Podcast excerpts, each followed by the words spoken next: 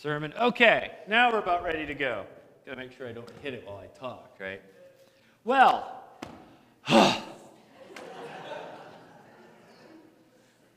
shalt not interrupt the children's sermon. I don't know, we'll have to give a lesson on that, anyways. Welcome again, everyone, and welcome again, everyone online on this first Sunday in the season of Lent. Uh, so, for the next 40 days, we're going to take a walk through the wilderness. And we're going to explore what all that means. We're going to look at the physical wilderness and how that sort of parallels our spiritual journey. And uh, look at that, how it helps us eventually to experience God and find our calling. And it's why you see these vases up here, like this one. Uh, and uh, uh, Caleb, if you could just make sure you get that in the shot there. Uh, we made them. These are what we made last Sunday. If you weren't able to join us after the service, we made these vases, and we have a whole bunch of them. Our liturgical arts team has set them all up. They're not just random things, each part of the vase stands for something. So, the sand here, this stands for the idea that the wilderness has a long history dirt, creation, ages past.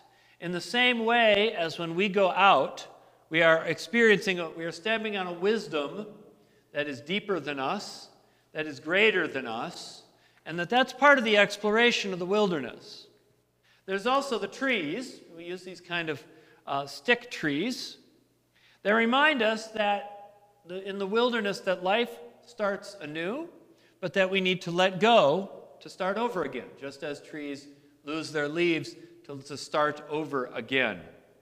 And the stones these stones. You can see there's some writing on some of them. When we were sitting in our tables, we wrote our prayer concerns on them. And so those have particular concerns. We think of those as reminding us of the grief, the sickness, the hardships that we go through. And the moss, and this is real moss, is, is about resilience, faith's resilience. Moss is kind of cool because it doesn't have roots and it doesn't need soil. It can grow on just bare rock. And it can survive drought, it can go survive floods. It's amazingly durable. And hopefully, then, when you look up at the bases, they can be a visual reminder uh, to you of the different things that we go through in our faith walks, and the different things we go through as we go into the wilderness ourselves to walk with God. And so, because I'm, I'm a believer, and I know I say this all the time, that when you live a life of following Jesus, it is really a better metaphor for me that I find is not to think of Jesus as the rock. He is, in a way, but to think of Jesus as the guide on a journey. That a life of faith is not finding a rock and sitting there, it's following along in a journey to where God leads us. And oftentimes that journey will lead us into places that are unfamiliar, that are maybe uncomfortable, that are challenging, but that ultimately help us to grow and help us to encounter God. I often find that some of the best experiences, at least the best growth experiences, are ones that come in places I would not have put myself where I don't know where the ending is, right? Where you're just out there on your own. And that's kind of the plan for this Lent. The idea is that for the next 40 days, we're going to revisit our faith life. Hopefully, you can help rediscover your own walk with God, revisit your own place with God in the struggles and the journeys where you don't have an end in sight. Because again, good growth often comes from being in places you haven't been and having to just rely on the Spirit when you do. See, Lent, Lent was not originally sort of this heavy, dark 40 days of punishment, sin, death, hell. Uh, and I know that technically it never was 40 days of punishment, but some of the songs that were used and the keys that they were written in, uh, and, and like one of, the, one of our traditional hymns, the last line of the hymn is, Teach us, Jesus, how to die. that literally is the line. Now, the idea that we should have Jesus teach us how to follow him in a life of sacrifice that might end in martyrdom, I agree with that. But that's a little bit takes a little bit more unpacking than teach us Jesus how to die. That wasn't how it started. If you went way back, way back into the early church, you would find that Lent was a 40 day process of instructing new believers in what it means to be a Christian. It was 40 days of preparing yourself to be a Christian. And what they would do in their services is, and again, this is when you're, they're kind of meeting underground and in people's houses. And so you didn't just, you know, put a stamp on anyone who wanted to be a Christian. There was a process to go through. And you would go to the service and you would listen to the sermon and the Bible readings. And then right before communion, you would go off for special instruction because you weren't ready to take communion yet. But you would hear the Bible readings. And so they picked Bible readings for those 40 days that the early church thought were good readings, good, really sort of key examples of what Christian living was like and who Jesus was. So if you could sort of get to pick five lessons to talk about Jesus, these were the ones the early church picked, which is why when you get to Lent, the, the verses that are naturally appointed are not necessarily about the crucifixion or punishment or sin. They're verses about who Jesus is. And so there's a, there's a deep wisdom to that. The whole, the whole idea of the, the fasting and that stuff, that became more an issue in the Middle Ages. That, that grew.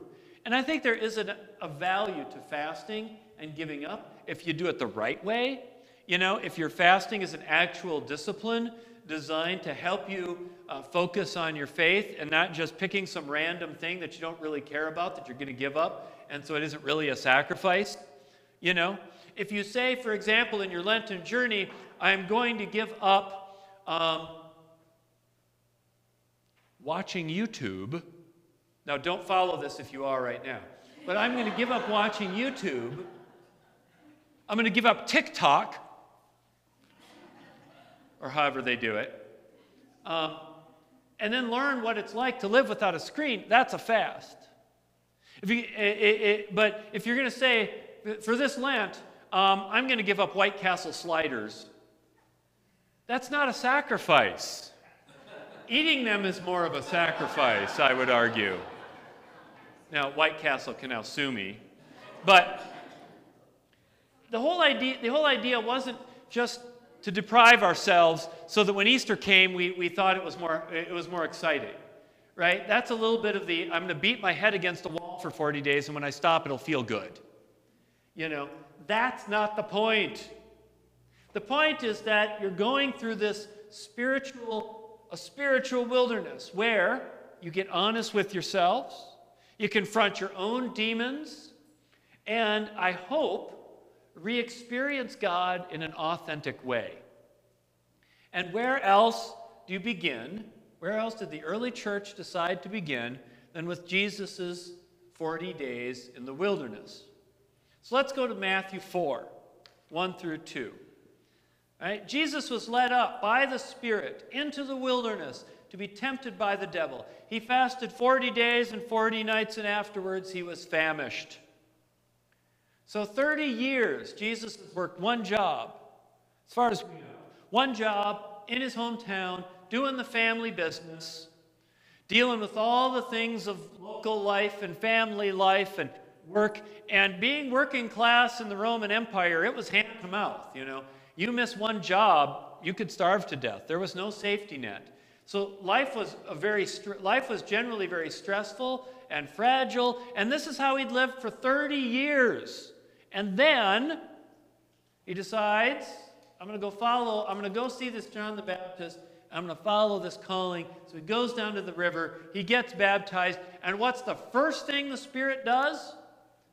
Before he does any talking, before he does any preaching, before he takes any actions, the Spirit says, No, you need to go spend some time in reflection Before I'm sending you out into the crowds, we're going to take some time to you're going to take some time to get used to this new role and do have a little bit of a test to see if you can handle it. So and there's a real there's a real wisdom in that, right? Pray first, act later. Pray first, talk later. Meditate on it first, act on it later. Before you make the big life change, the big decision, spend some time praying over it and just really digest it and let it soak in. Think about your feelings about it and think about your feelings about it without all the distractions that are hitting you. Because I'll bet if you think through the decisions that you've made in your life, how many times do we make bad decisions simply because we're making them in the heat of the moment or we're making them when we're really stressed and we're not thinking clearly? And you can live you can live your life that way, right? Making a decision under stress and then you got all these consequences and the consequences add to your stress, so then you make more decisions under stress which give you more consequences. So you're spending your whole life digging yourself out of consequences because you don't ever stop to think. But this is what Jesus is doing. This is what the Spirit's doing, leading him out away to have a vision for God. I, I thought about this as I was reading this passage. I remembered back when I lived in Washington, D.C. for a year, and I studied with a lot of these Catholic brothers. And I remember they always, when you become a priest, you don't take all your vows at once. I always thought that was how it worked. No, you take them in stages. You have the obedience vow, and then there's a couple others. You know which one's the last one celibacy, right? That's the big one. You start with obedience. And before you take that last one, you know what they would do? They'd send them off to a retreat center. And I remember talking to this guy. It's like, yeah, I'm going to be gone all summer. I'm going to be gone all summer. I'm just going to sit in the retreat center before I take my final vows. And it's a very biblical way of doing it. I think it's also a way of loss prevention, right? Make sure they really know what they're doing that you've really thought this through. But there is, a, again, a real biblical wisdom to it, to getting away before you go out, and then waiting for that vision of the Spirit to tell you. So, this is what Jesus is doing. And he goes out, and what's interesting is he doesn't get a vision. He doesn't, the Spirit doesn't really appear to him for 40 days. 40 days, that's a lot of patience. That's a lot of unproductive time. You want to figure out a new direction in life or figure out a new call, it does take a lot of patience. I, I call it kind of a detoxing, is the best metaphor that I, that I can think of. And I think our lives are this way, right? We go, go, go, go, go, go, go, go, go, right? And I think sometimes you can get going so much that you don't even notice the, the stresses that you're carrying. You don't notice the tensions that you're carrying until you stop carrying them. And it's when you stop, then, then, then it's almost exhausting when you go running ragged and then you finally stop moving, the next thing you know, you're sleeping like a bear in November. And it can take a while. It's why they say, as good advice, that you should take two weeks of vacation at least in a block, because it can take you the first week to detox, to stop thinking about it, stop worrying about it. And it's in the second week that you enjoy yourself. It's why they say you should take two days off in a row and stress can build up after a while if you get one day here and one day there, because it can take a lot of your first day off just to unwind.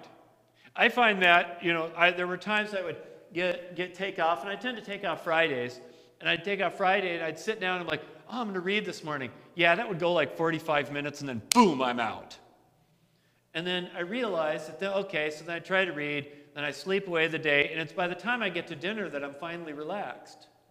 Because I got to detox, all that stuff. The next day, I'm finally ready to go to Lowe's and buy the home fixing materials and get back to work.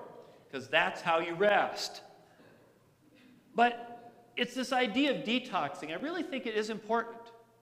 You know, and this is what Jesus is doing. He's leaving behind that old life, but before he begins it, he needs to go through a transition to, to, until there's really nothing left but what God has for him. So let's keep going. Matthew 4, verses 3 through 4.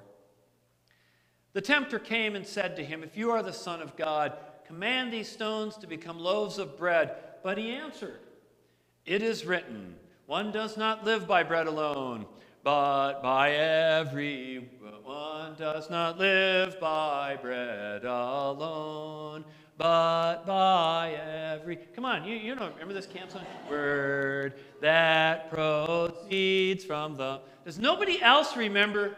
Alleluia, alleluia. Oh, you guys need to go to camp, man. I had to bring camp here. We need to light a fire out there and sway back and forth. Your life is not complete. I got that song stuck in my head, so now you get to enjoy it too. All right. But this is the first trial. Why is this trial such a big deal? Because it will test if Jesus is going to use supernatural powers to overcome the suffering caused by human weakness. Will he eat and drink with the disciples? Will he eat and drink with sinners and tax collectors who give him invitations? Will he put himself in a position where he has to rely on the goodwill of others for his sustenance? Or will he just magically conjure up food? And would he really have taken those invitations from the sinners and the tax collectors, knowing the risk it was, if he could just say hocus pocus and conjure up a, ribeye, a ribeye with a emulsion and, and a souffle with a reduction of broccoli because you know how it is on the food channel. The fancier the food, the more the prepositions. This is a something on something with a something of something. Prepositions make it fancy. You know, so instead of a burger, it's this is a emulsified pork product compounded upon a gluten compounded thing with an emulsion of seed and tomato paste. Anyways, if you can do that, why be hungry? Why be hungry? Who Jesus is and what he does is going to depend on whether he takes that path of weakness or whether he goes the path of magical power. If he uses the power, he won't be the Jesus we know or the Jesus who did the things he did. This is one of those lessons that really shows wisdom. When you are willing to not use power. Because when you're young and you can, you do it. You think you can conquer the world, right? If you could, if you could, if you could make that, if you could make your crush love you, you would. If you could wave a magic thing, whee, you'd, make you'd make crush, you would do it. You know, if you could make people obey you, you do it. And you believe when you're younger that the world would be a better place if just everyone shut up and listened to you and did what you said. You know, and you, you could tell your, your, your parents, you could tell your parents that your younger brothers would be so much better behaved if only you did things the way you told, you made them do what you want them to do, and if only you forced them to do things differently, they would totally behave and listen to you at the children's sermon. So, what do you do? You leave town and send them into the wilderness of watching their brothers by themselves, to be tempted to use their power and understand that with great power comes great getting up in the early in the middle of the night and being annoyed. So much of the essence of wisdom is confronting the limits of your power and learning when power doesn't work. And so much of good power is not using it. So the next two temptations will also follow along the same lines. Will Jesus use his power to short circuit the work of living like a human on earth, or will he literally try to conquer the world? Now, he doesn't, he, he says no. He doesn't give in to the temptation to think that he can fix the world with force. But this really is a hard thing to do to let go of thinking that you can force people to change and force people to believe and force people to be better. You have to accept that the path that God has laid out will probably not involve you forcing anyone to do anything, but instead will involve you not using power. And think about this. This is one of the first Christian lessons the early Christians wanted their new believers to hear. That Jesus voluntarily gave up his power, that he went without and he faced temptation and he didn't give in to the temptation to use it. He went out to the world and he put his faith in God and he trusted that God would provide for his needs. Now, Jesus' template is admittedly a hard one to follow today you and I go without food for 40 days, we'll be dead. And I'm not just going to go walking out into the national park and say, I'm going to sit there for 40 days and wait for the angels to, to take care of me. I'll be dead, and the park rangers will be removing me. And of course, putting God to the test kind of means I'm not listening to the story very well. But I would totally recommend detoxing from where you are and spending time just letting go of the tensions in your body, the tensions in your soul, that never ending anxiety about getting everything done and what you have to do next, and allowing yourself to sit with God without an agenda other than letting God speak. And I won't say it will be easy. For me, it's not easy. You know, what ends up happening is you're going to go through phases, right? First, you're still thinking in your head of everything that's going on. Then you get really bored. Then you can't get that song out of your head. Right? Every time I go hiking in the woods, there's one song that takes me half the hike to get it out of my head. And, uh, but then after a while, eventually, you start to see things more clearly. And this is something that we really don't do enough of taking time to get away to help make decisions in life and figure out what our path is from God. But the beauty of being away is that you're not being influenced by anything, one way or the other. It's just you and God. And the voice you hear is the voice of God. As you begin your wilderness journey this Lent, whether it's 40 long days or whether it's just a regular period of examination at regular intervals, just sitting and waiting to God for God to speak, I promise you it will open up amazing things and open up a whole new sense of your calling of where God is leading you. And that is often where the Spirit is found, in simply following where God is leading. Amen.